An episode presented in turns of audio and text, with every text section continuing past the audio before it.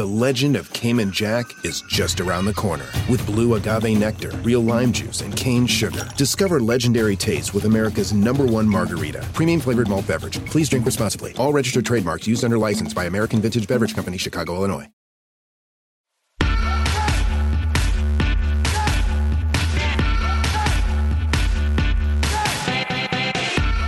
And welcome to Hysteria. I'm Erin Ryan.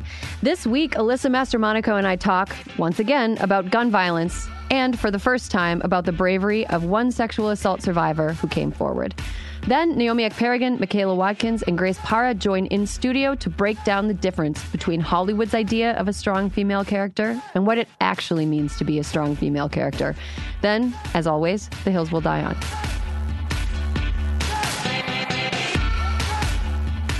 Before we get started, a little bit of housekeeping. If you want to submit a Hill You'll Die On, record a 30 second voice memo on your phone and send it to hysteria at crooked.com.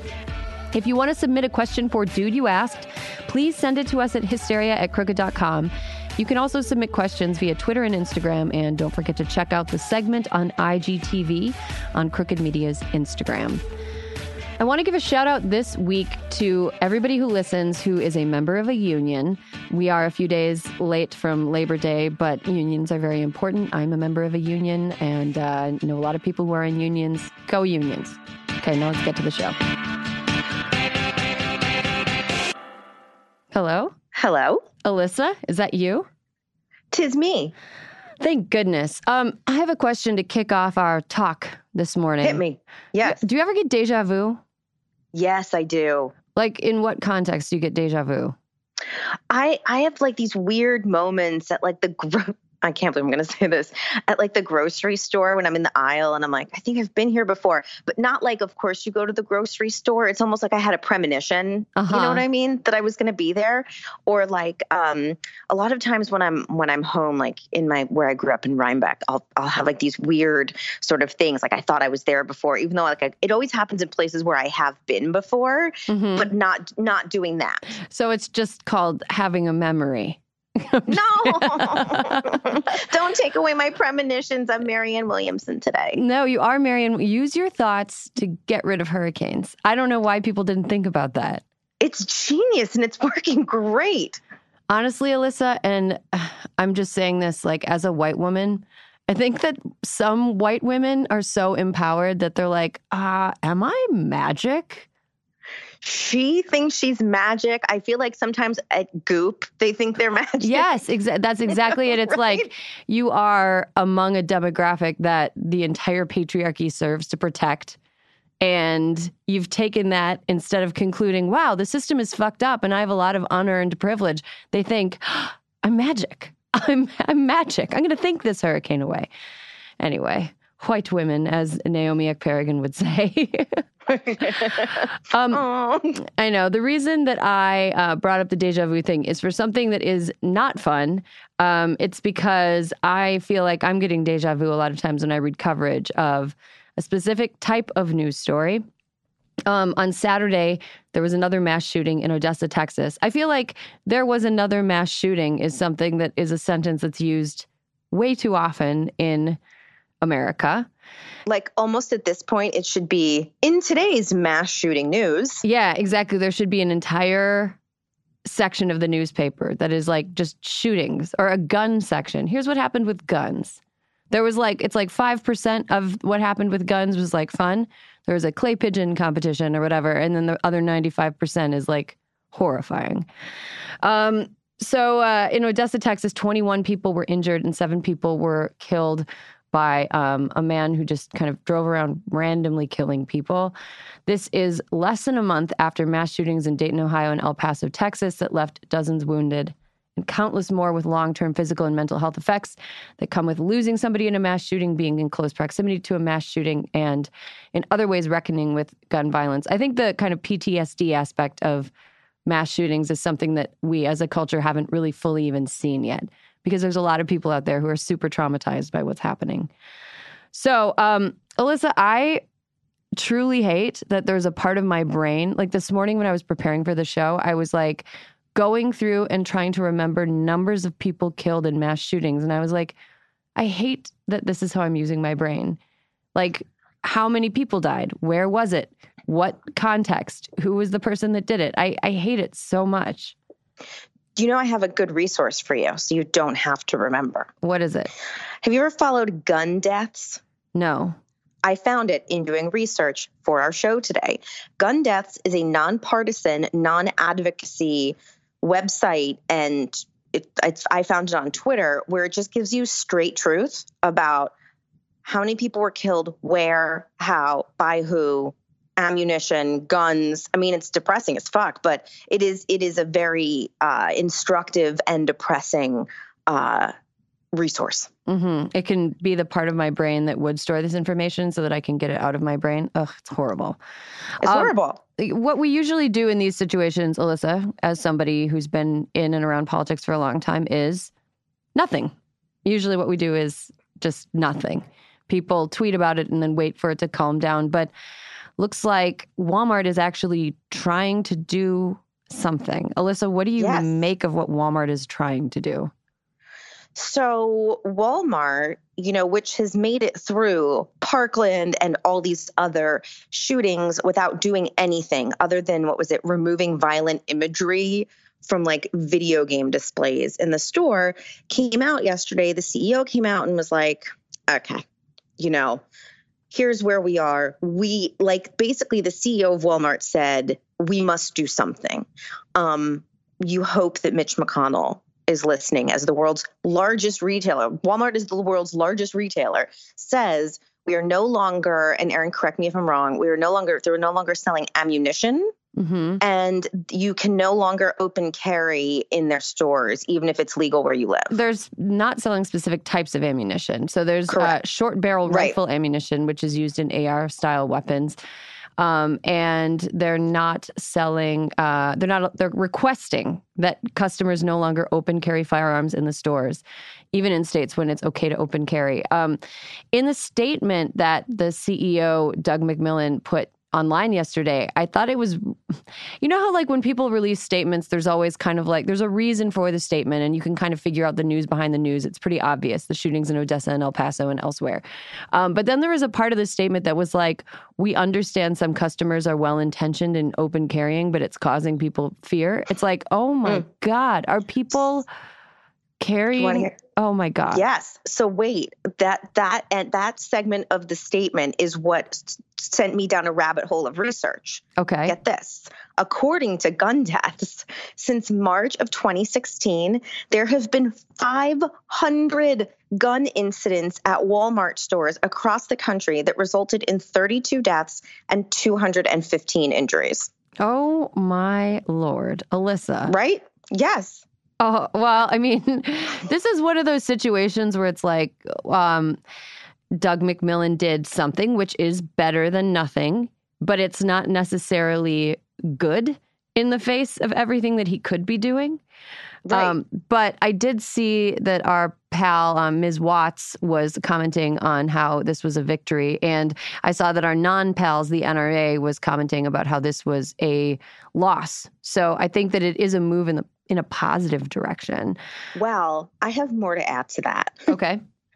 because, so you recall after um, Parkland that Dick's Sporting Goods stopped selling, you know, like assault rifles. Mm-hmm. And they had a period of time when sales did dip, but they didn't care. Well, they have actually banned all gun sales now at Dick's. And the second quarter of 2019 was their strongest quarter, I think, ever and their stock spiked. So it's like there's really no downside for these companies to stop selling fucking guns. Yeah, it seems like the downside is nearly infinite and the upside is tangible.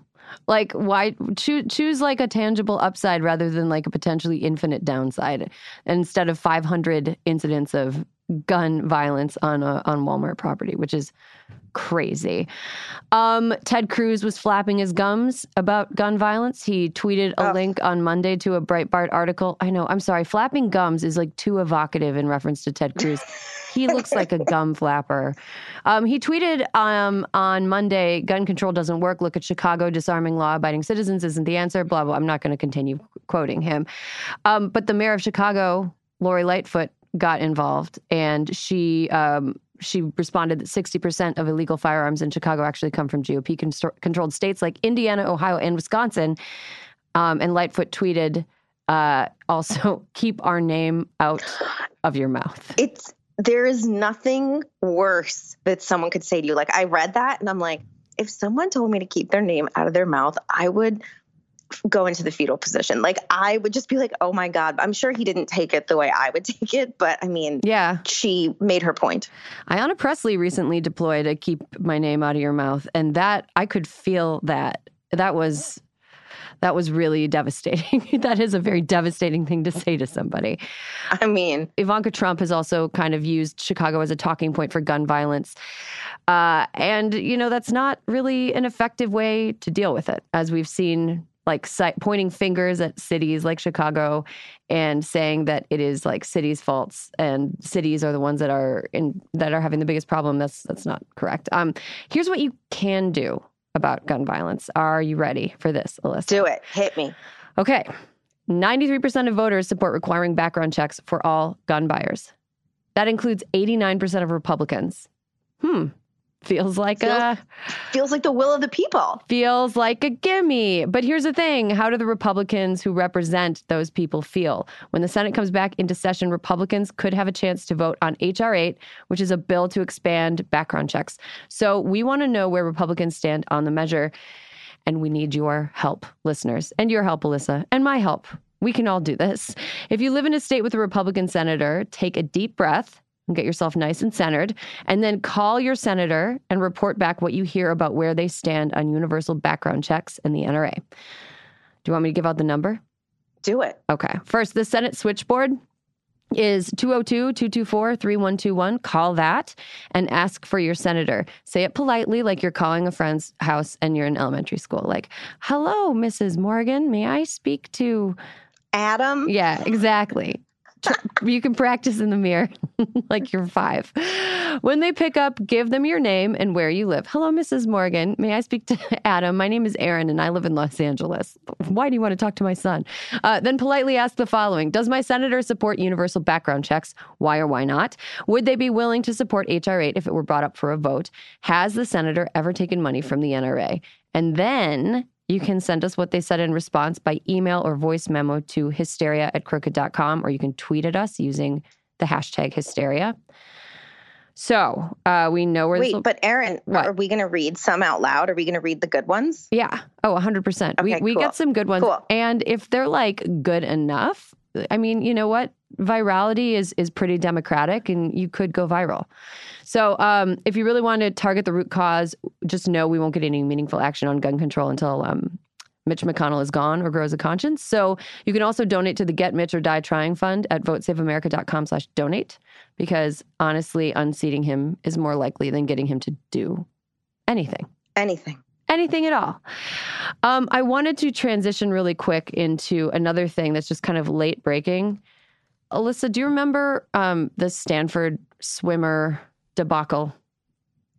Oh, you mean the guy who got no jail time? The judge was recalled because the sentence was so appalling, and the woman they referred to as Emily Doe. Yes, yes. So yeah, I do. Yeah. So you and I were texting back and forth about this this this morning. The woman who was known as Emily Doe was known that way because she was anonymous. She was a survivor of sexual assault.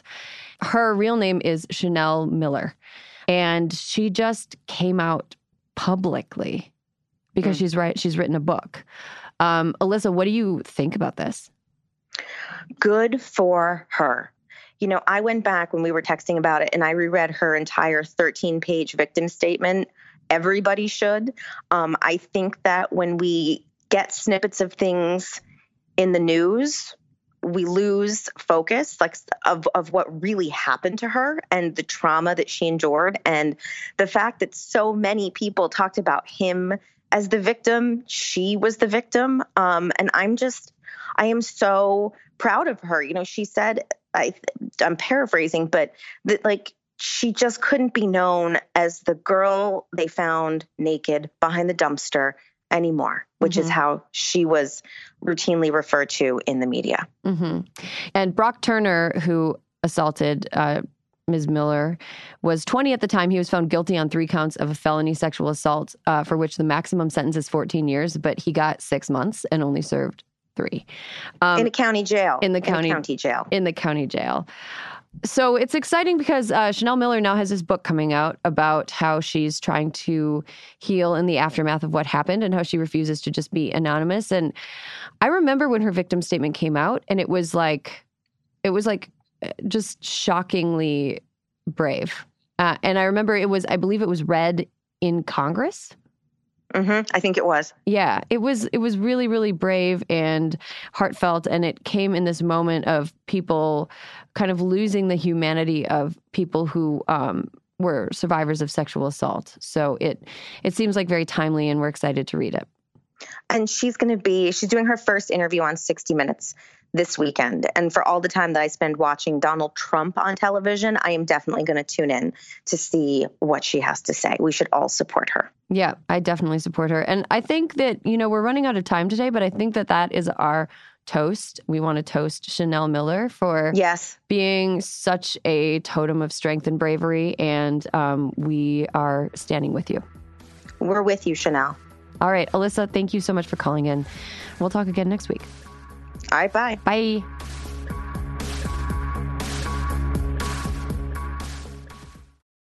This episode is brought to you by IQ Bar. Power up your life with superior brain and body nutrition products from IQ Bar. Their plant protein bars are the perfect low carb breakfast. Their IQ Mix zero sugar hydration drinks replenish electrolytes, and their IQ Joe mushroom coffees will keep you focused all day long. Start each day right with IQ Bar's brain and body boosting bars, hydration mixes, and mushroom coffees. Their ultimate sampler pack includes all three. IQ Bar empowers doers with superior brain and body nutrition. All their products are entirely free from gluten, dairy, soy, GMOs, and artificial sweeteners. And today, Hysteria listeners get an exclusive offer of 20% off plus free shipping. Just text Hysteria to 64000. One thing I love about IQ Bar is, first of all, right now it's really dry where I am.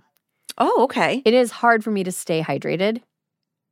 I, I just like I, I'll just be going through my day and I'll be like, why am I so like Parched. I'm parched. I'm in a bad mood. I feel like I'm going to pass out. And it's, ah, you got to drink some water. You got to stay hydrated. I really like their IQ Mix Zero Sugar Hydration drinks because it allows me to rehydrate myself at a time when I feel like the atmosphere is trying to take all my moisture away. Well, and sometimes you need more than just water. Sometimes you need more more than just water. I also love IQ bars because I love a portable breakfast. I love a grab and go breakfast, no dishes. love something I can walk around holding and eating. I like something I can eat in my car without endangering the lives of me and every other motorist on the road. A breakfast burrito, not not the safest thing to eat behind the wheel. IQ bar, go ahead and do it. Good for you. Great ingredients. Helps you stay focused and alert throughout the day. And um, yeah, and you don't have to dirty any dishes. Refuel smarter with IQ Bar's Ultimate Sampler Pack. That's seven IQ bars, four IQ Mix sticks, and four IQ Joe sticks. And now our special podcast listeners get 20% off all IQ Bar products plus get free shipping. To get your 20% off, just text Hysteria to 64000. Get your discount, text Hysteria to 64000. That's H Y S T E R I A to 64000. Message and data rates may apply. See terms for details.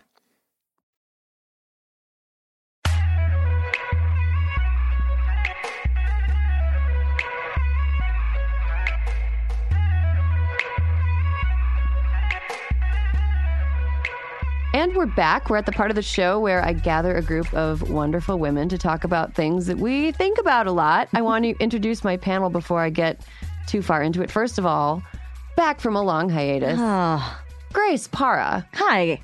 How, how is Hi. everything? Yay. Great. Uh, hi, guys. I'm so glad to be here today. I, I'm writing on a new show on CBS, and it's been great and wonderful. And the hours have been, you know, good, good, but still, like, Which I, I one? haven't- I'm not here. I haven't been introduced. Oh yeah, it's called. And Michaela hasn't been introduced yet, but it's called Broke. It's uh, it's a multicam starring Oh. Jaime Camil and Natasha Leggero and uh, Pauley Perrette, and it premieres in January on CBS. Oh, that's fun. I'm very excited. Yeah, so we're in pre-production now, and uh, I just turned in the outline for my episode, and I'll be off on script in the next few days, and I'm so excited. So it's it's been fantastic, and I can't wait to update you guys on it. That's great. Yeah. That's really exciting. It's cool. Um, how are you doing managing your snacking?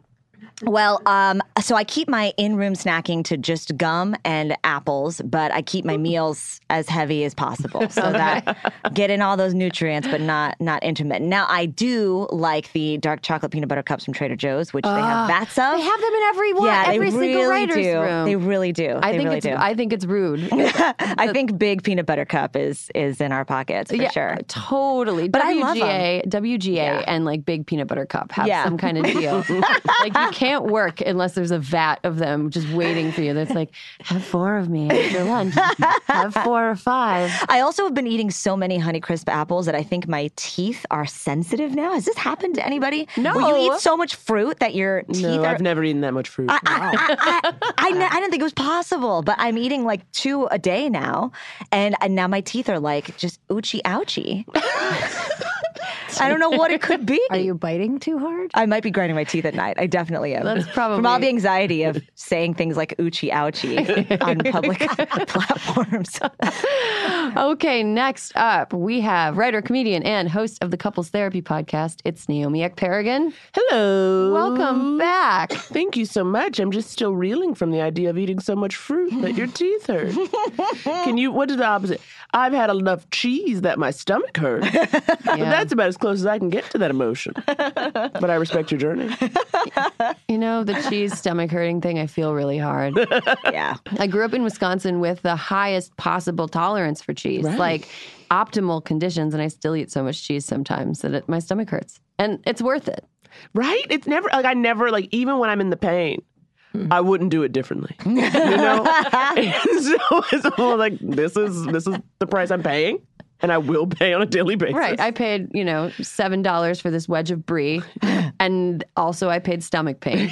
And that's part of the cost of it. I had a cheese stomach ache a week ago from Fresh Brothers. They don't sponsor me, but boy, did I love that pizza. I had not had a pie from Fresh Bros that I ordered online, not through an app, but online, because you can get it extra crispy. Like, in other words, they keep it in the oven for a little bit longer so that cheese is a little bit crispier. And it's a mm. game changer, y'all. oh my God. I'm hungry. Yeah. Last but not least, we have actor, comedian, and generally a delightful person, Michaela oh. Watkins. Oh, Erin. Oh. Erin, that is the nicest thing you've ever said about anybody in your entire life. That's true. that is true. The nicest thing I've even thought. It's the nicest thing I've even thought about Right. anybody.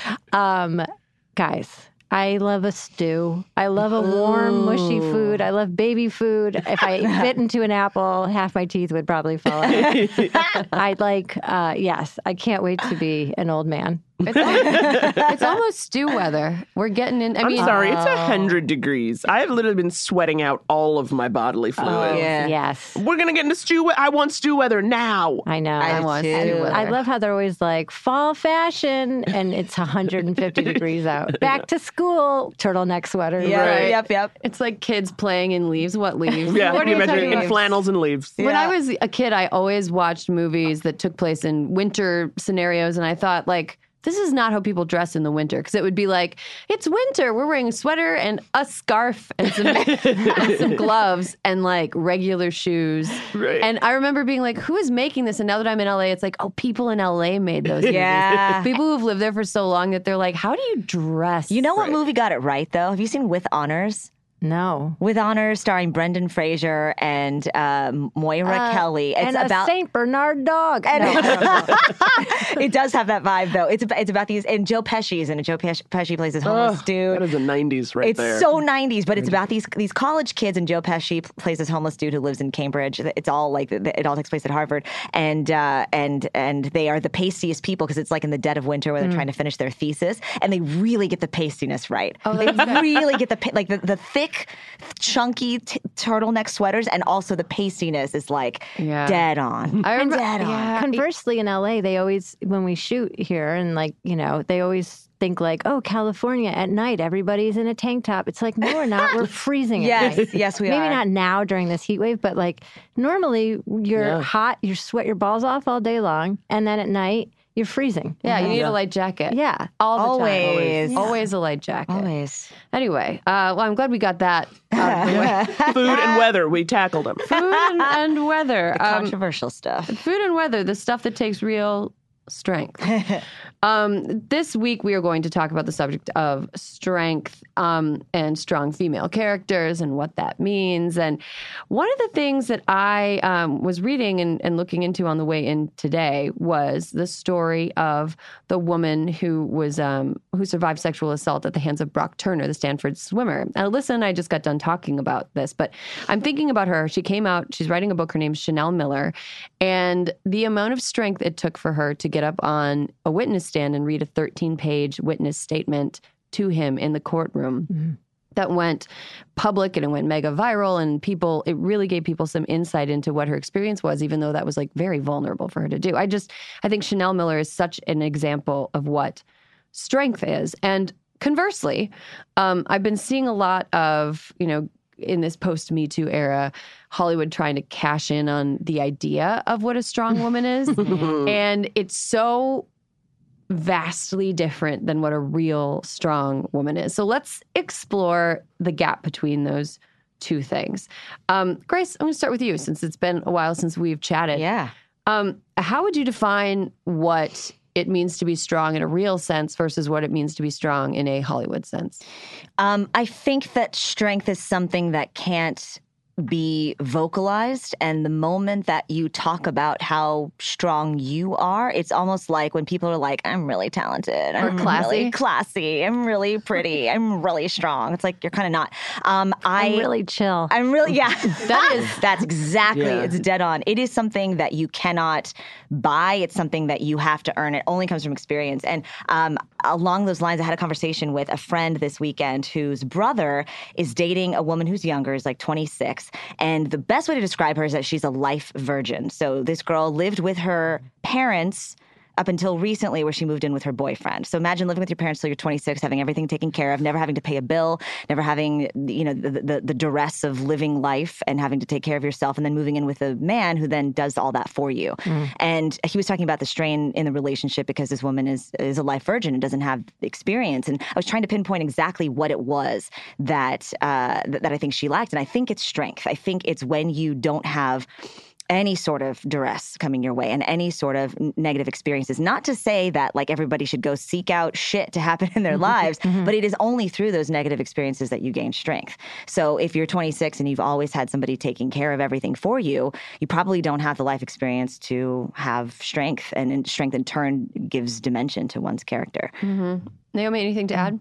For, to me, I've always thought that like strength is about like it is an inner core that is unshakable regardless of what is happening in your external world. Mm. The ability to say, This is who I am, I stand by it, or I apologize for it. You know, the ability to, without feeling like in doing so, um, you know, you're not trying to people please, you're not afraid, you're not, you know, running from something.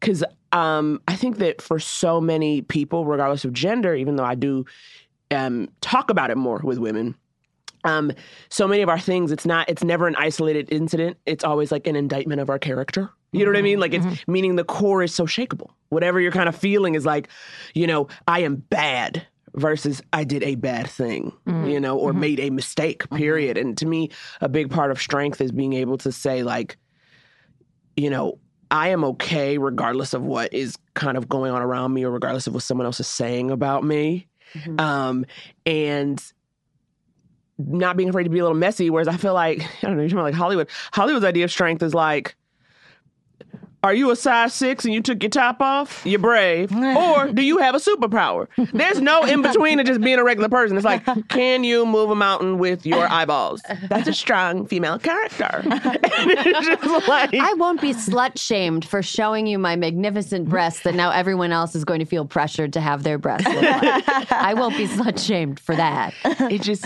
yeah. Uh-huh. Mm-hmm. I mean, it's it's like the thing is, Hollywood is made by people, which we all know were some of the people that help make it, and some of the people behind stuff have like really good intentions and have pretty good outcomes. Where there's characters, it's like, oh yeah, that's a legitimately um, strong woman. I'm watching a strong person on screen, and then there are times where I'm just like, okay, so uh, she's at a bar and a guy cat calls her, so she karate chops him and mm-hmm. beats him up. And then the song "I'm Woman, Hear Me Roar," but like punk starts playing. Like, Okay, I'm out. Uh, you lost me. Like that's so pandery. I don't know, Michaela. What is your concept of the difference between Hollywood strong and real strong? You know, I think when I hear people say like if they're um, you're being pitched about a strong female character, I always think it it's just shorthand for we actually wrote a character. um, so like uh, it, that's the that's the you know asterisk of strong. So um, you'll like this. There's a strong female character. It's like oh why did you give her a point of view? Um, she's not Yep. just a body with a mouth, you know, and like. Um, you know that it- it's funny i my nephew and i do what's called dinner in a marvel because i've not watched zero of the marvel movies and he's watched them all and put them in chronological order from you know not when they were shot but the order the story. in the story Oh, the universe. love that. The universe. yeah, so we kicked off last night with the first Captain America, you know, and I just was like, "Oh, this is a strong, like this femme fatale, strong woman." You know, I was I was thinking about the the what that is, and it's like, you know, there's so many different definitions of strong, right? For some people, strength is uh, admitting you're wrong. You know, it's, for some people, that's a really impossible thing. They dig in so hard that it's really the hardest thing in the world to be like, you know what, you're right, I'm wrong. For others, it's the opposite. You know, it's admitting that you're right. So for some people, it is so impossible to take, and and so I think strength looks so different on every single woman. And so when I think of a strong female character, I, I have to I have to tell you this. Um, I was reading a script recently, and um, I took pictures of the way that um, the women were introduced. Oh, yes, I remember. Yeah. Did you put this in your story on Insta? Or I think I probably did, but it's they're just four quick ones. Yeah. But this is before I threw the script across the room. But I got so excited because I was like asked to read the lead, and the person who wrote this, I'm not going to say who it is. I'm not going to shame them that hard, but they do teach writing, and I feel like I need to Oh. backdoor shame them, which is to um, at a university in uh, the uh, the mid mid part, uh, the heartland part of our country. Oh dear. Um, and and so this is uh, the first one. Charlie's daughter Anna, 13, walks into the room. Anna is pretty and conservative looking. Okay, well that's Anna. Yep, 13 pretty. oh, yeah. she's Yeah. pretty. She's, She's on. pretty. She's on She's 13 film. and pretty. Conservative looking. Here's here's the next woman that gets introduced. Um, he's looking at a profile photo for Splatterer. This is a I don't know porn site or something. She's a pretty brunette with a smile that hints at a woman full of life. Um, because that, I just want everybody to know that's a very playable action.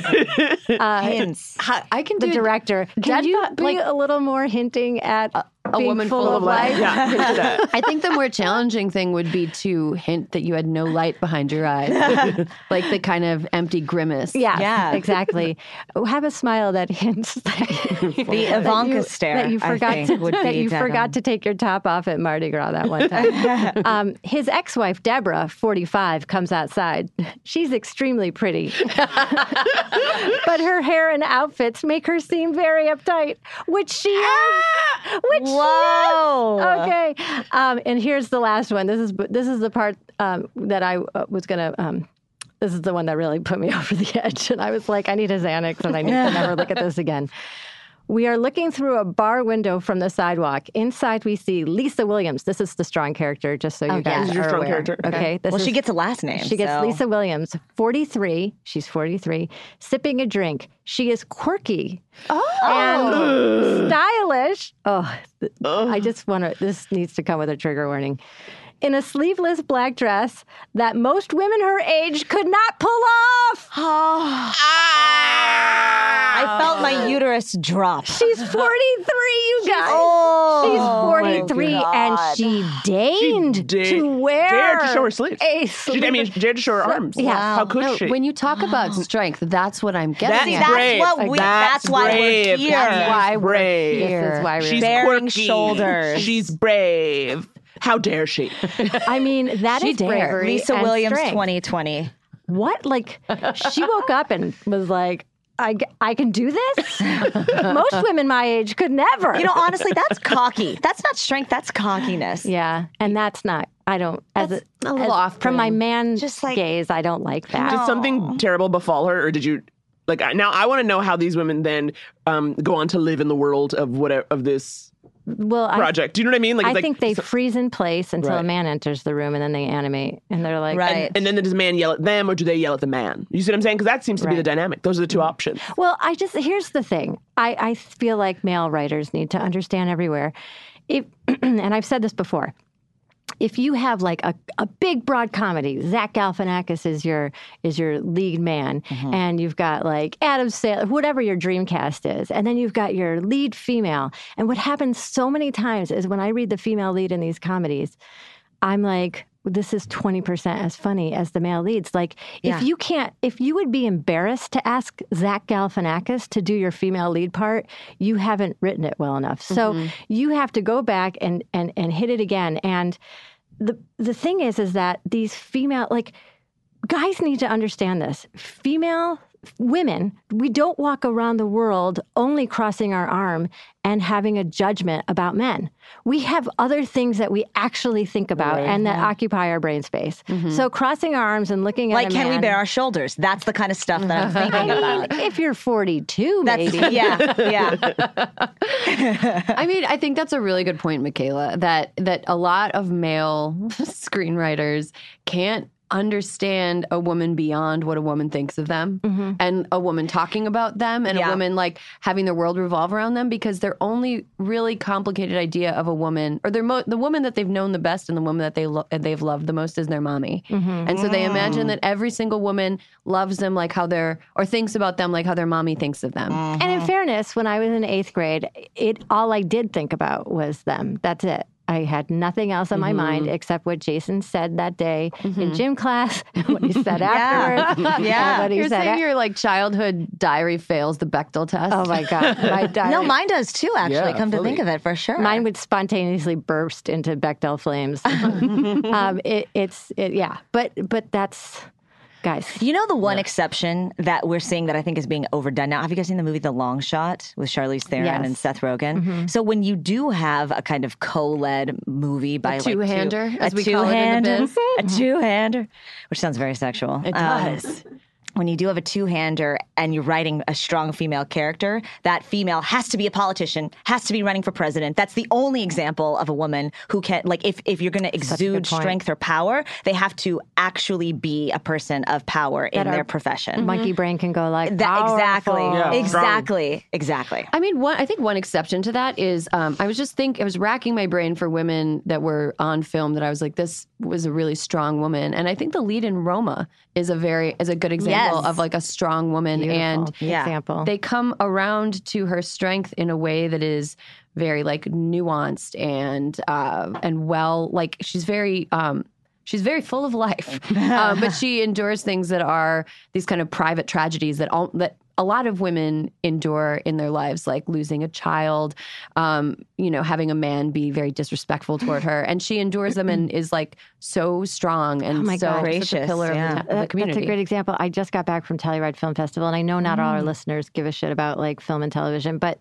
um, I just want to say that I couldn't get into my first choice film and got into this other film um, by this Filipino 25 year old male director who took you through two hours of a woman who was beaten by her husband and the court, like how the court proceedings would work in this like small city in in the Philippines.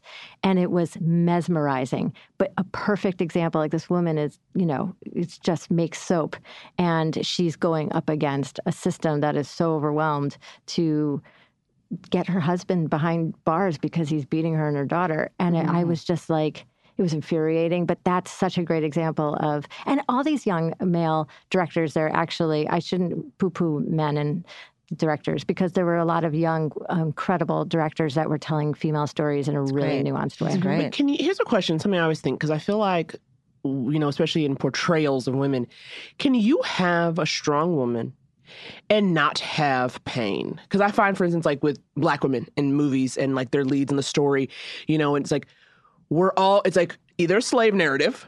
Mm-hmm. Or like my kids were stolen. I've been, you know, beaten. Like, can you? And at least for me, in terms of seeing a representation of my like culture and community, I'm like a little tired of like the darkness of it. Mm-hmm. Mm-hmm. Um, not to say that it's not, you know, accurate at times, mm-hmm. but just also in terms like I guess thinking about like what are the stories that get made and what can people latch on to, and I mm-hmm. find it a little frustrating that people can seem to only latch on to like a black woman or a woman of mm-hmm. any color in on Struggle Street. Yeah. you, know, you gotta tell that one. Well, I think Yeah. that goes back to kind of what Grace is saying. I'm, s- I'm sorry to interrupt you, but she was saying that like what brings strength is people going through some kind of trial.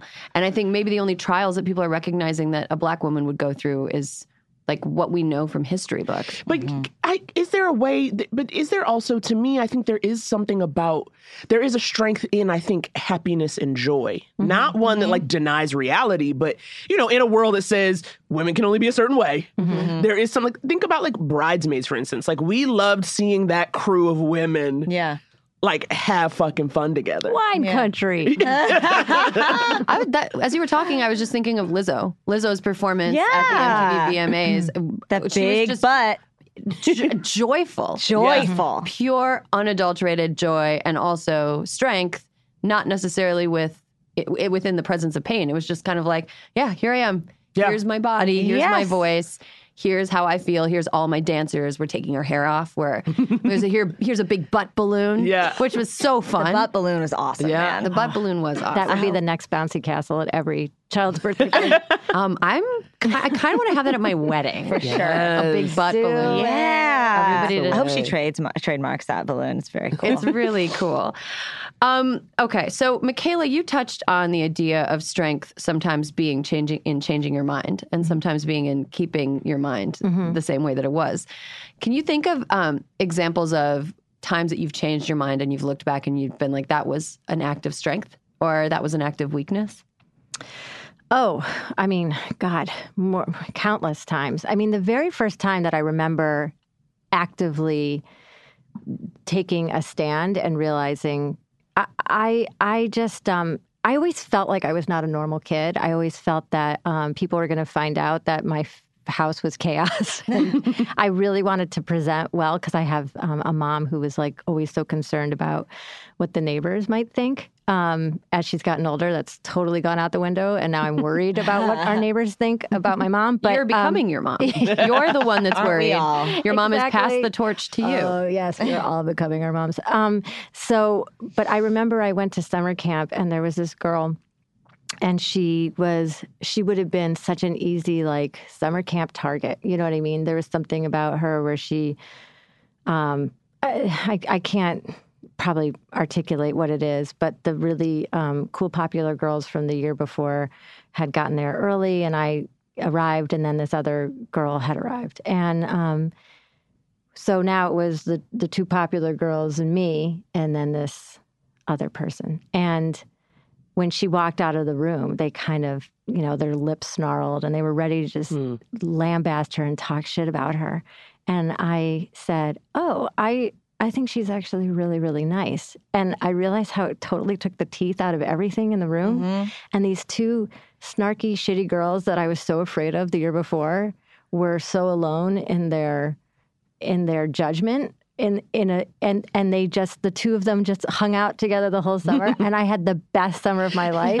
Oh, And I just remember Love being that. like, "Oh, that was my first taste of standing up for the little guy Uh-huh. because I always felt like I was the little guy." And I realized like there's so much strength in little guy numbers and then that kind of became my anthem in life. Yeah, I love that's that. Really interesting because a lot of strength right now seems to be represented in culture and in politics as the person who finds the little person and beats the fuck out of them. Like that's what strength looks like to a, a Donald Trump type figure. I think strength can also be. Tell me if you guys think this is strong, because I think that strength can also be not saying something and can also be in the silence. Right.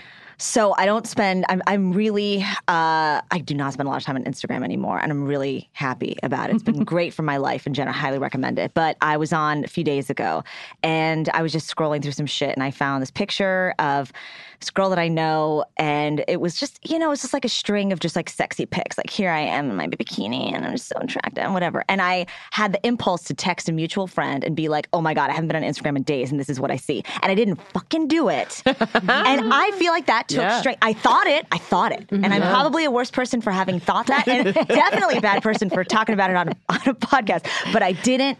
In the moment, I was like, "No, Grace," because then you're just perpetuating gossip. Mm-hmm. Then you're the person who's instigating these kinds of conversations. Just you can have the thought. It's fine. We all do, but don't do anything with that thought. Mm-hmm. And so, in not saying something, I felt like there's a little bit of exhibiting strength. Yeah, it's like the Mike Birbiglia quote, what I should have said was nothing. Yeah. Which mm-hmm. sometimes is like the case. What, you- what I should have said was nothing. Naomi, do you have a moment that you remember, like from your formative years of mm-hmm. being a, a moment that you stood up or a moment that you were like, I'm backing off? Oh, I should have come prepared with a tidbit, but I didn't have one. It's funny. Um, I've actually been like dealing with for the last week or so. I, I'm not answering your question, but I'll tell you where I'm at because it does dovetail. Good. because I was talking to my mom last week and we were having a chat and she was just like, you know, how you, how are you, you know, how are you liking this business that you're in? Because I think it was very even though I've always been creative, the idea of actually making a job, like I think none of us saw coming. And so she was just kind of whatever. And I was like, yeah, I was like, it's fine. You know, kind of like whatever. And then- but then she goes, she's like, well, that's good because you know, you've always seemed a little weak to me. and I just don't, you know, and I just worry about you and whether this is going to be the thing. Um, and it's been ringing in my ears since then. And sort of, I guess to answer, you you know, and the reason why obviously we're talking about strength, weakness, but then also thinking back where I'm like, she says that, and I kind of like look back, kind of real quick, quick life Rolodex. And I'm like, the thing is, I've always been a very sensitive child. Like I am quick, quick to cry. Oh, loved it then, love it now. you know, um, but I don't know. Like I was always a very like I was afraid of stuff. I was like afraid of I was afraid of people. I was afraid of new situations. Um, but I never really like. It took me a while. That, Like when you say formative years, I feel like it, the idea of like standing up or saying this is who I am, kind of, and we're and I'm not going to change it for you. It took way longer. It took way mm-hmm. longer. I definitely spent. I definitely I wasn't. I was not you know joining bullies or anything like that. I just separated myself. Like I was like mm-hmm. in the corner reading a book. Mm-hmm. It was just like I don't even know how to begin with this situation. Do you think though that your childhood of being like sensitive and very like aware of like pain and easily hurt and stuff is now sort of a strength for you because you're a person who's a writer and like a prof- you're like a professional observer, like a, a- a professional observer and like crystallizer and like feeding it back to people in a way that's funny. And in order to do that, you have to have you have to be like deeply sensitive to what's gone on around you. So, do you think looking back that that's something that is a strength for you now? I think so. I think so. I think that I think it's a strength in the doing of the work, right? Uh, itself, like creating things and, you know, being able to do that. But I think everything else around it, that's where it kind of fucks me up. Because it's still, you know, I'm in this position where um, gatekeepers are still calling the shots and deciding. And then I'm like, and that I haven't learned to kind of fortify myself against. Yeah. I haven't figured that out. Um, and I must soon. I must soon for sanity. For sanity. I mean, I think that that's it's hard to be somebody who tries to be creative or put yourself out there in any way, whether you're in entertainment or any other field where you're putting yourself into your work. Um, because then when your work is rejected, even if it's for reasons that are apart from the actual quality of what you're doing, you have to have the strength to understand that even though you put yourself into it, it's not yourself that is getting rejected.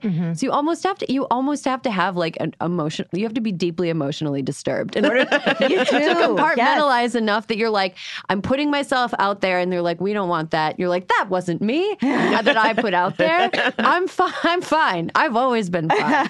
Um, that's like it's a hard thing to deal with. And I was just thinking about uh, the idea of like standing up for yourself, and Naomi, as you were talking about like weaponizing your you know intellect or whatever. I remember being in high school maybe my senior year and i was always kind of a like under the breath wisecracker but i was usually like a good i was well behaved and never went to the principal's office except because the principal wanted to read the college recommendation letter he wrote for me out loud to me to get my approval before he sent it Wow. Wow, wow, wow. yeah, I was that kind of uh, that kind of a kid. But you know, I um, but I do remember my senior year. There was a couple girls that were a little younger than me who um, I fell in with, eh, who thought it was funny when I said the like kind of quiet wisecracks like loud, and sometimes they could be a little bit mean. I never was like a bully. I never ever targeted somebody that I thought was weak, but I would always aim my like cunty comments at like You punched up. it, yeah, like idiots who I thought kind of had it coming. And you know, I don't know if it's necessarily the best look. I have kind of made a, a career of it, but um,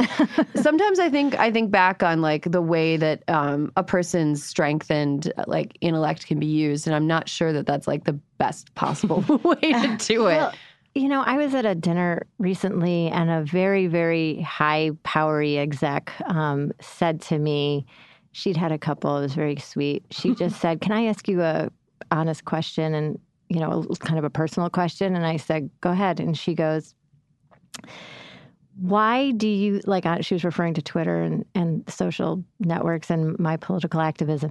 Why do you think anybody? Why do you think you need? You personally need to state your opinion um, to the world. Like, why do you think that is something you have to do?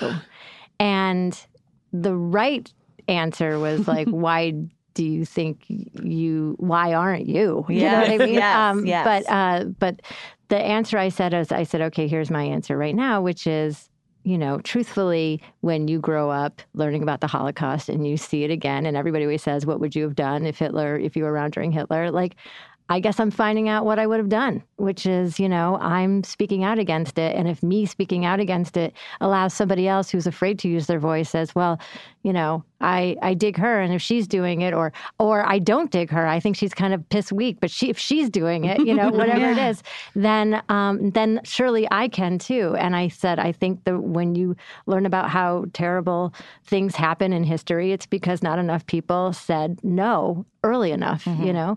And I wrote an op-ed recently for my local paper in Syracuse, where I grew up, Syracuse, New York, and it was calling out the congressman there. Uh, who I obviously didn't vote for because I don't live there. Um, but I was saying how I felt like he was a real stain on the city because he voted against the resolution to condemn Trump's racist remarks um, and calling it just like political theater and things like that. And then, of course, a week later, two um, or two two mass shootings happened, sort of, you know, adjacent to his comments, right? So um, I had, but before the mass shootings, I had written this op-ed calling it out, and the vitriol and the rancor that I received back was so overwhelming. But at the same time, I found out my strengths because I knew I was right, and nobody was defending Katko's position. They were mm-hmm. just instead instead assailing and attacking my character, and I felt so strong in that mm-hmm. moment because I was like, I know I'm right, and I mm-hmm. know that. This is where I want to stand in the face of history, and you can say anything you want to me. I have no problem defending, you know, those that are being attacked right now, and and you're the ones that look stupid. Was it all was it all via social media, like people reaching out and just giving you? No, it was like comments in the paper. You know, my I mean, they first they posted online, and then they Oh, and yeah. then they published it in the paper, and and then the head of the Republican, uh, the county commissioner of the Republican Party wrote a retort, and you know, again assailed my character instead, not knowing me, and he made one good point. What have you done for Syracuse? You know, and I'm like, yeah, you're right. Ben cool, Yeah. unlike him. I don't know, but I'm not like, a stain Right, on the right. city. but if if you know the city's going to write articles like local gal, you know, does this or that, I'm like, well, here's what the local gal thinks of the local Yeah. Yeah. Right. Uh, Yeah. Good for them for publishing you, but Yeah. also, oof, well, I'm Yeah, sorry it to was go a through lot. that. Yeah. I mean, that's a that's a good segue into kind of what strength means in this current political moment. Grace, you've done some like activism and stuff. What is what does strength look like to you? And then and when do you take a break and regroup? I think that um, it's the point at which you feel overwhelmed with vocalizing your opinions that it's okay to allow yourself to take a to take a break. Um, I agree with Michaela that things need to be said, and I, I think everybody who feels like they are on the right side of history has a platform, and you know that platform might just be free twitter.com, but that's an opportunity for you to, to to speak your mind and do it by all means. But I do think that we're reaching a point of um, saturation, and I mean individual saturation. I don't care about how much you, uh, individuals are consuming. Obviously, like you have to, you know, put stopping points on those in your own daily life. But um, I, I think that as far as those of us who are active out in the world in social media, it, it becomes overwhelming at some point. And I don't know that I anticipated that at any point or early on, especially like in the early days of like Facebook or whatever. It's just kind of fun and it's kind of an addition to your daily life. But now it's kind of overtaken how we spend our hours. It's very quick to get caught up in that um, maelstrom. And I, yeah, so I, I think that there's some strength uh, again in like not not not saying the thing but in uh, understanding your limits um, to be able to say what you want and also pull back to live a life outside of social media. Mm-hmm. I, I, know that that's very that's very vague and very broad, but I've seen a lot of people do it. I mean, I feel like I'm going through this a withdrawal in many ways of social media as well. I don't spend as much time doing it, and it's been awesome. It has been awesome, and that's not to say that I'm less active or less interested in vocalizing my point, but I have I have to do it for my own sanity. I have mm-hmm. to do it for my own mental health. Um, and so what that allows me to do in turn, I think, is to spend more time sitting in my thoughts and ideas. Like I don't know necessarily what what's going to become of those ideas, but it might be that it's you know not a tweet that I send out or not a, a, retort that I send out, but maybe like you know a script that's written in a year, or maybe like a, a lyrical dance that I create in five years. I've never why created wait one, five but, years? yeah, we, why I've would been, you deny? I've promised an interpretive dance to the theme song for the New York Times podcast for quite the daily. Time. The daily, it's true. I promised this early on. Erin was like, "You can be on this podcast, but I need that dance. I need the dance. I need the dance. You know, I did. I don't like to put due dates on things, but like, because I'm like a cool boss. But um, I need the dance. um, I I think like you know when you talk about political activism, I um I've never canvassed before. Mm. I have like phone banked, but I've never canvassed before, and I think that the strength that it takes to canvass is like a really good example yeah. of like the sort of thing that we need. It's like the strength to go up to somebody and be like, "Hey, mm-hmm. who are you going to vote for?" I'm just yeah. here reminding you that you know Katie Hill's cool. yeah, you know, vote for Katie Porter or you know whatever region of the country you're in. And can I also add to that, uh, seeking out the um not the, the more under the radar ways to uh to speak out, like Michaela, that story of you going to your hometown newspaper and, and, writing for them is awesome. It's not just like I'm on medium.com or whatever, this kind of generic thing. Or it's not just like I'm donating to the ACLU, which everybody should, of course. But like those traditional paths, like I found this organization, the domestic, the National Domestic Workers Alliance, which I'm so excited to start working for.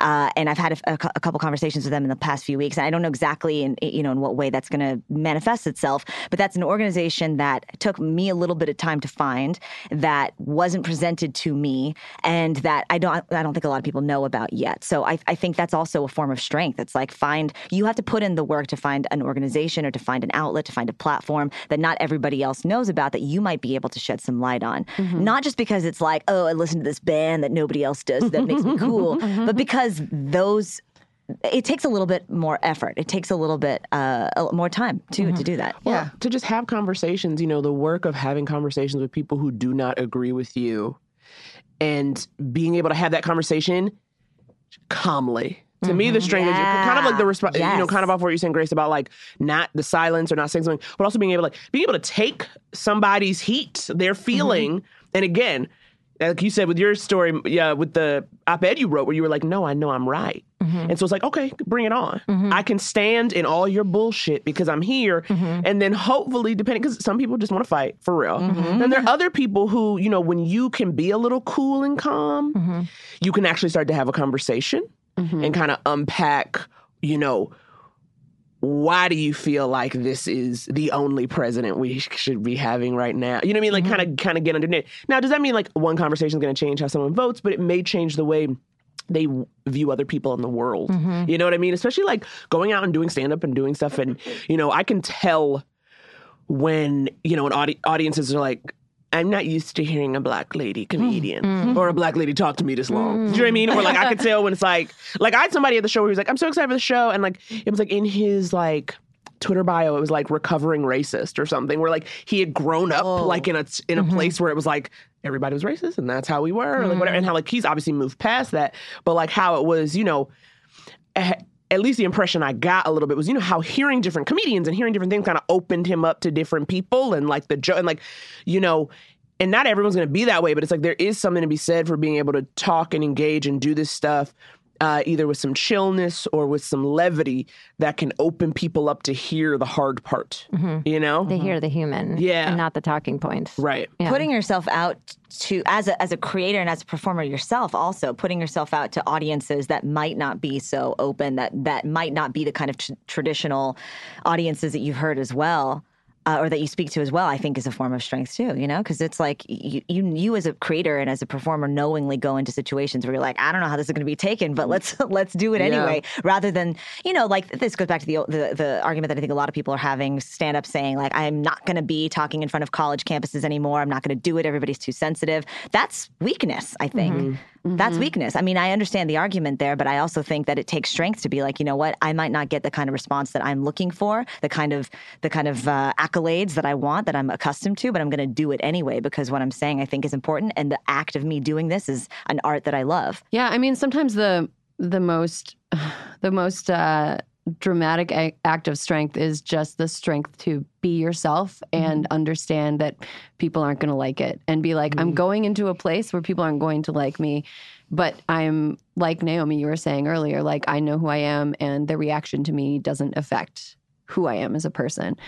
Um, that's all the time we have because we have to get to the hills we'll die on. I know. We'll definitely. We do need a theme song for We hills, hills I'll Die I'm shocked that you and Gailey haven't made up a theme song yet. okay well it's or going to happen now Kieran kind of like also harmonizing. yeah we're going to do Um, that We gotta we gotta do a Hills Will Die on theme song. We have to take a break. Um, we'll definitely revisit this topic because I think there's a lot to get into. Yeah. Thank you guys. We'll be right back.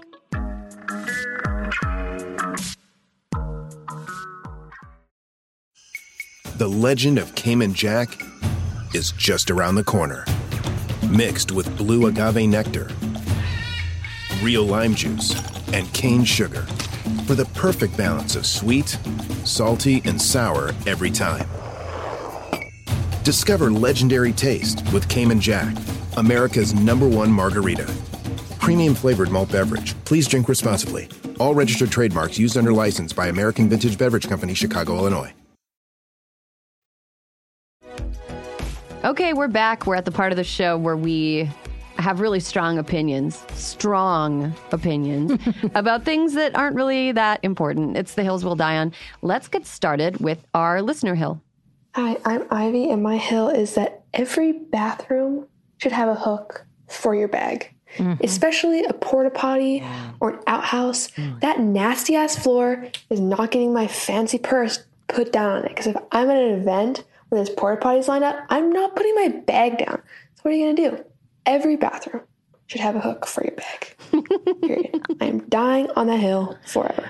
i mean Ivy i'm not sounds put- weary. it's, it's broken her. This is broken her. do it for ivy guys Oh, she is weary. But you know what? Here's She's a- on day 17 of a hunger strike.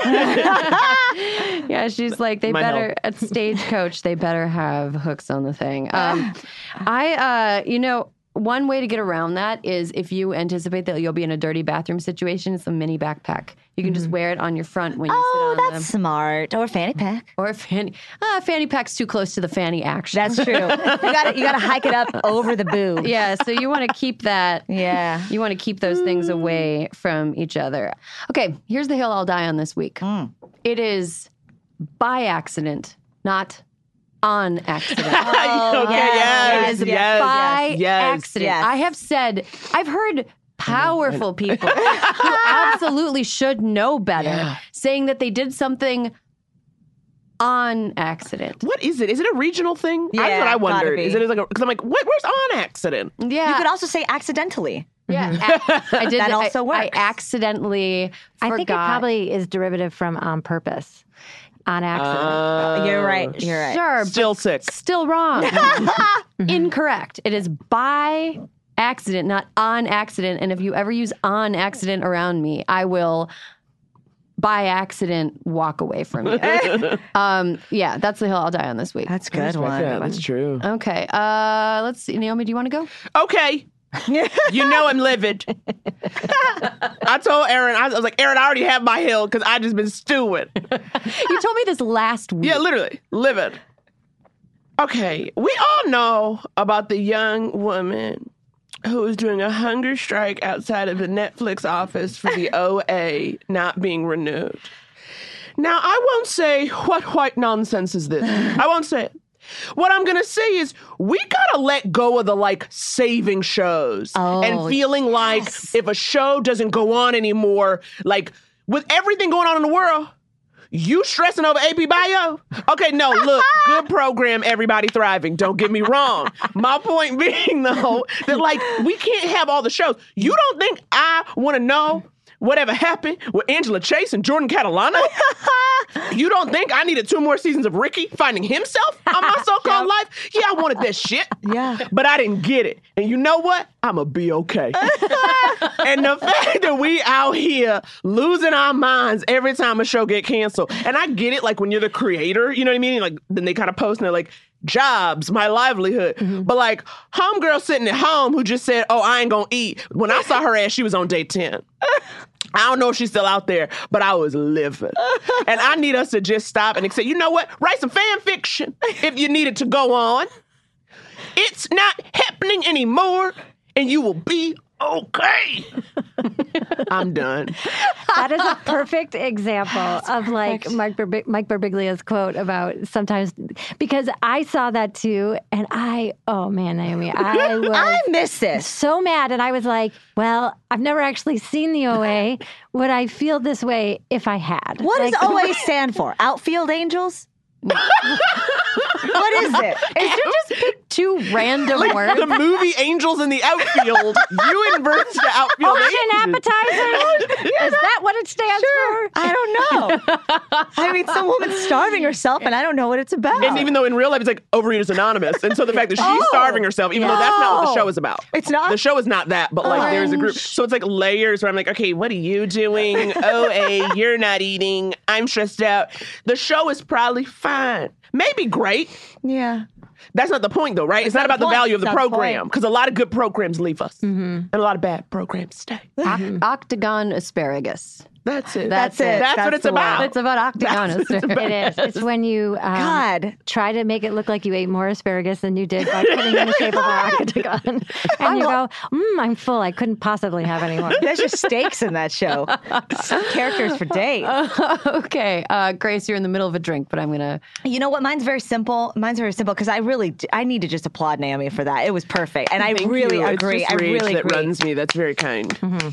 Um, uh, my, mine is simple. Um, I've decided that the hill I'm going to die on is people shit on it, but cleaning out your ears with Q-tips is one of the top three most satisfying things you can do with your body. Yeah, I'm not saying it's number one. I did not know where it was going. I didn't know you were I going. I loved that. I mean, that is a show I would starve myself to renew. I'm not saying it's number one. Yeah, if they discontinued Q-tips, I would be like, oh. I'm not eating until they're back. it is. I I heartily agree. I know. Okay, maybe one person burst their eardrum or whatever because they got a little OA. That's fine. I get it. I, I like it. I, it feels good. It's satisfying. You look at that Q-tip and you're like, thank God I did that. I know. What was in there? But I always think that I'm like simultaneously shoving more wax deep into like the little hole that it came out of. you got to you Yeah. got to have some tender graciousness with the Q-tip. You got to just. Just There's an art to it. And if you know, if you notice, the wax. I'm also I'm yes. You got to massage. I'm also massaging the Q-tip with mm-hmm. my. Wow. It's very Grace is making a rolling motion with her fingers I'm making to roll- indicate the motion. She's the drawing Q-tip. it out like a wax whisperer. Correct. Correct. Wow. Okay, we got deep into Grace's ears on that I've one. got great ear health, guys. That's. I'm sure you do. Um, Michaela, do you want to bring us home? Okay, my hill is this. Um, when you get in the car and you plug in your iPhone and the decibel level of that song that starts with an A uh, goes up to 150. It used to be A, B, C, it's easy as well, you know, because that's Oh, yeah. that was the first song. I had to delete it off my phone because I was going to blow my brains out. And so now it's, I'm absolute beginners, which I was like, Bowie, I can handle you. Uh, we're going to do this. But I know Apple is there an Apple song that they just want to play? It starts with A that is just so easy on the ears, so that when you get in your car, they have the ability to not make me listen to the Yeah. first song on my iTunes. There is some sort of thing where you can like download a track that's Mm-hmm. just literally like AAA and Uh-huh. it's like silent for two minutes until you can kind of figure out what you want to do. Do you know what I mean? So it's basically like you're playing Like it's like- silence on your phone. So it's it like doesn't room play, tone, basically? so that you're Oh. not coming into like whatever. what if there was like one that was like a a a affirmations, and you I get in the love car and you're like, "You are so wonderful." okay, literally in that voice right now, you have to make this. You have to record Oh my this and God. make this. are a good driver. Excellent hair today. you have so many friends who love you. you can show your shoulders in that shirt. Even as a 44 year old. okay, that's a great note to end on. Um, Michaela, Naomi, and Grace, thank you so much for coming by. Thank you to Alyssa Mastromonaco for calling in. And there will be more hysteria next week. I'm from another planet. This nation, South Janet. What these girls Hysteria is a product of Crooked Media. Caroline Reston is our producer. Our editor is Sarah Barrett, and Kyle Seglin is our sound engineer. Thank you to Juliet Beckstrand for production support, and to our digital team, Elijah Cohn and Nadina Melkonian for filming and editing our video content every week.